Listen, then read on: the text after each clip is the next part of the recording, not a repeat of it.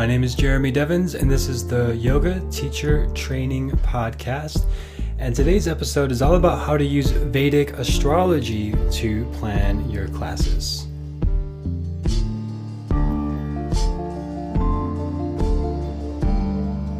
And before we get into today's episode, this is brought to you by the Mindful New Year Retreat and online course. You can check it out at mindfulnewyear.com. And this is a overview for the whole year ahead based on your moon sign, your dosha, to plan your yoga practices, meditation, and routines, dinacharya. And so, last episode of this podcast, I talked about using Ayurveda to plan your classes, your teaching. And now we talk about using Vedic astrology. So, these are the three things that I mainly teach about yoga, Ayurveda, and Vedic astrology. Because this is all traditionally one thing and if you go back to the Vedas, the Upanishads, the source texts of yoga, it's all very much intertwined.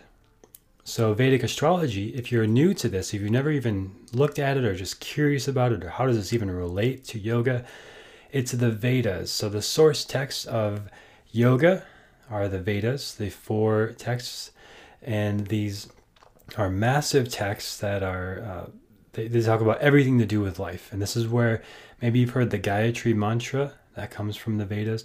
It's the first written use of the word yoga or yug, and this is it starts to eventually move into uh, the Upanishads and more specific explanations of what yoga is to the Yoga Sutra. Uh, but there's a lot of things that branch out from there, from the Vedas, and Vedic astrology is one of those, or Jyotish, the science of light.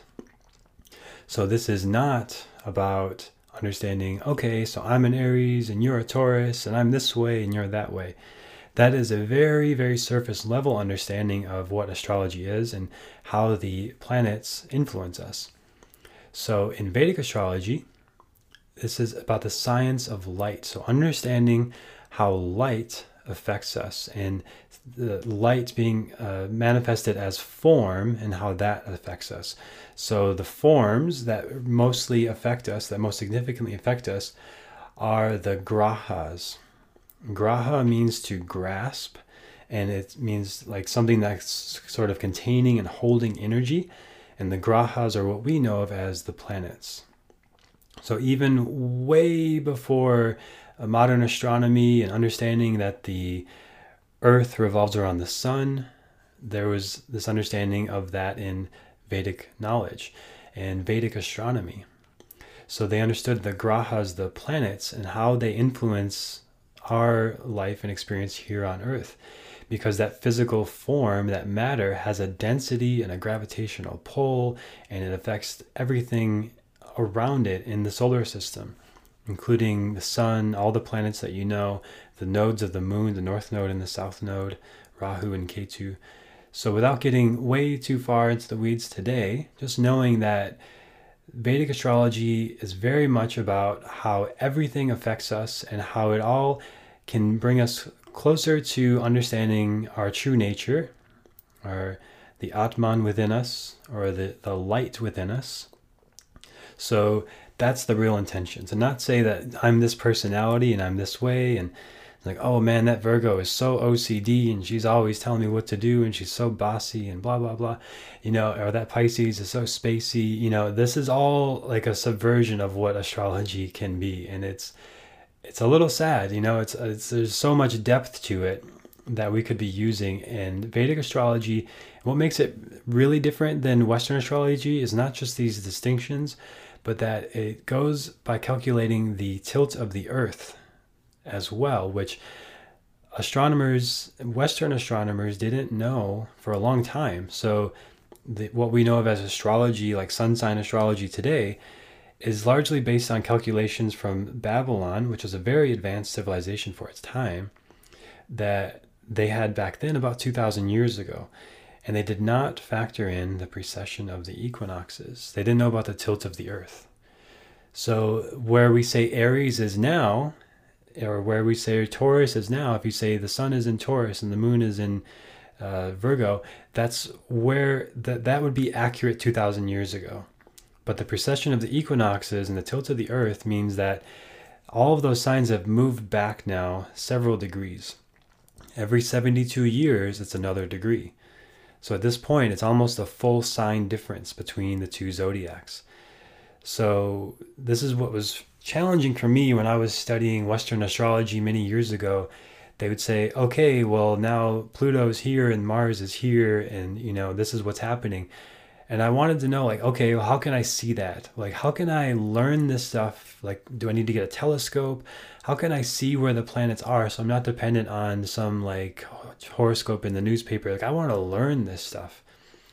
And that's where I hit my limit of like, of following that path because it, you can't observe it. Like Western astrology says the sun is in Aries, but it's just not. Like you look up at the sky and it's not there.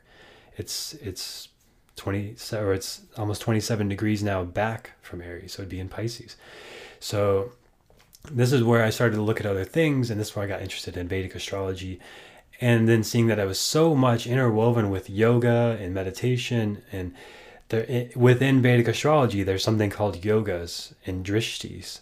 So when two planets are together, or there's cer- certain sort of aspects and uh, conditions to make different yogas. There's a lot of yogas, and then there's uh, like when a planet's looking at another planet, that's called a drishti, rather than like in uh, Western astrology, there's like oppositions and quincunxes and sextiles and all these different angles. It's a lot simpler in Vedic astrology and uh, I think when you once you start to get it, you can just look at a chart and understand.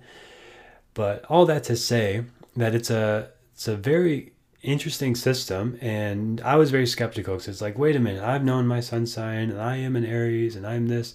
Uh, but then I did a reading with a, a great astrologer named Mehtab Benton, who wrote a book called Astrology Yoga that I definitely recommend. And he was a mentor to me for many years, and I did an apprenticeship with him and studied with him and got readings from him and like the stuff he said was just so on point that I knew there was something to it. And he's been a yogi for 30 plus years. So there was uh, that aspect where you could say, okay, well, this is happening. Well, you could do this meditation for 30 days, or you could do this mudra, this pranayama, this mantra. And I love that stuff. And that's where it really applies to what I'm sharing today that for everything that's going on astrologically that's influencing us, that may be bringing us further away from our own light, maybe making it more challenging for us, bringing more obstacles in our way, or making it a little easier, bringing more uh, connections and experiences that can help bring us more in alignment with ourselves. Always, these things ultimately, despite what I just said, just, it's ultimately all for our own alignment and truth. So even when there's challenges and obstacles and delays and setbacks and things that we think are insurmountable, or think that are like why me like why is this happening to me like that's where it's breaking down your ego and like saturn is a, a, great example of that. It brings limitations discipline. It requires you put in hard work and service and your ego is destroyed by saturn. And if it's not your ego gets stronger and it becomes why me? Poor me. I'm a victim. And you become more attached to that side of your ego. That this is all happening to me and I'm struggling. Whereas Saturn could also be teaching us, right? And we have free will. So it could be teaching us that we are not our identity. And it could take away relationships and jobs and experiences and things that we held as truth and fact. And this is who I am. And this is what my life is about. And Saturn says, no, it's not. Like it's going to take that away. And there's a major transit happening for Saturn this year. It's starting a whole new two and a half year cycle. So we're coming, like, if you're listening to this live in uh, December 2019, we're just about to the end of a two and a half year cycle with Saturn. So I share about all this stuff on my Vedic astrology podcast. It's called Quiet Mind Astrology. You can listen to that wherever you find this show. But without getting too far into that, just knowing that there are major transits that are always happening and they're always influencing us, whether we're aware of it or not. Uh, and the more I think we do yoga practices, meditation, things that bring you in alignment, it doesn't have to be any specific style. I don't believe. I don't believe you have to do one thing and that's the only way you're going to get into alignment and your intuition will turn on. I don't believe that at all. I believe it's all individual and personal, and like you'll find your practice.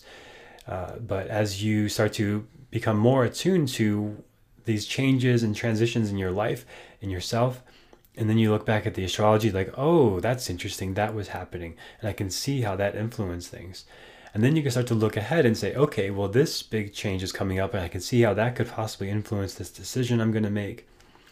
And then your yoga practices can be about becoming in alignment and and right relationship to these things. For example, like this morning, I did a mantra for the sun to strengthen the sun in my chart because of some transits that are going on in my life right now to make sure my sun is really strong. And I did a ritual for Jupiter because I'm, you know, I'd be teaching a lot today and recording this podcast and doing things related to Jupiter, which are this wisdom and the guru.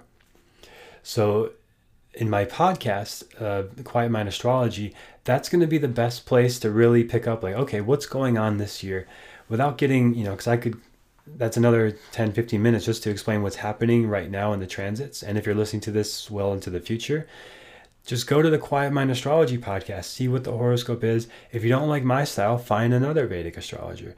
If you think Vedic astrology is total hogwash, then find a Western astrologer. But you can you can sequence and plan your teaching and your practices based on these things and it's powerful so like for me when i was out of alignment with astrology and my own path my own intuition my own insight that's when i struggled the most. And like set, setbacks and challenges would come and i would think why? And this this sucks. This is tough. And i started to think more of like okay well how could this be happening for me? And what could i be learning here? And what is being taken away from my own growth and my benefit? And how is this a great thing that's happening and that's the kind of perspective that astrology can give us and it can help us work with it. So we know we've got a tough saturn transit coming up so we can have a really solid dedicated consistent practice because saturn rewards hard work and patience and there's no quick results there. It's just slow patient steady consistent hard work.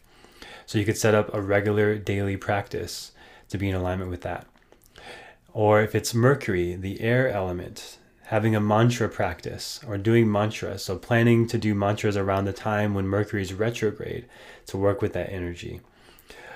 Right? These are some examples. Or when the sun is debilitated or not at strongest, like sun in Libra. Uh, in that time of year. So you could do things to strengthen the sun and do sun mantras or sun mudras. I will give these things in my horoscopes every month, so that's the best way to keep up with it. In my annual horoscope, I give some overview, general things for the year. Uh, but as you start to learn these things, then you so really I, I i didn't want to be dependent on any one teacher i wanted to learn the skills and definitely work with teachers as long as i needed to to get those skills uh, and then come back to them when i need to uh, but to have it within me that I can say, okay, this is what's happening astrologically right now, and I can see it. I can open up the Night Sky app and look at it. I can open up my astrology software and look at it and see what's going to be most beneficial, likely this time of year. And it takes time to learn these things, but you can learn them. And I will be teaching them all throughout the year on the Quiet Mind Astrology podcast, totally free. So you can just keep up with those and adjust your classes and try things that I share. And then if it works for you, maybe share it with other people. All right, so I hope this has been helpful for you. And I really appreciate you listening to this podcast. If you're enjoying it, as a thank you to you, and if you want to leave a review to this podcast, you're entered to a drawing to win access to the Mindful New Year online course. The winner will be decided on January 10th, 2020. If you're listening to this after that, you could still leave a review. You could still share this with a friend. But if you do that before then, if you leave a review on this podcast or either of my other two podcasts, Quiet Mind Yoga and Quiet Mind Astrology, you're entered to win access to Mindful New Year, where I share in detail the specifics of how to do all this stuff.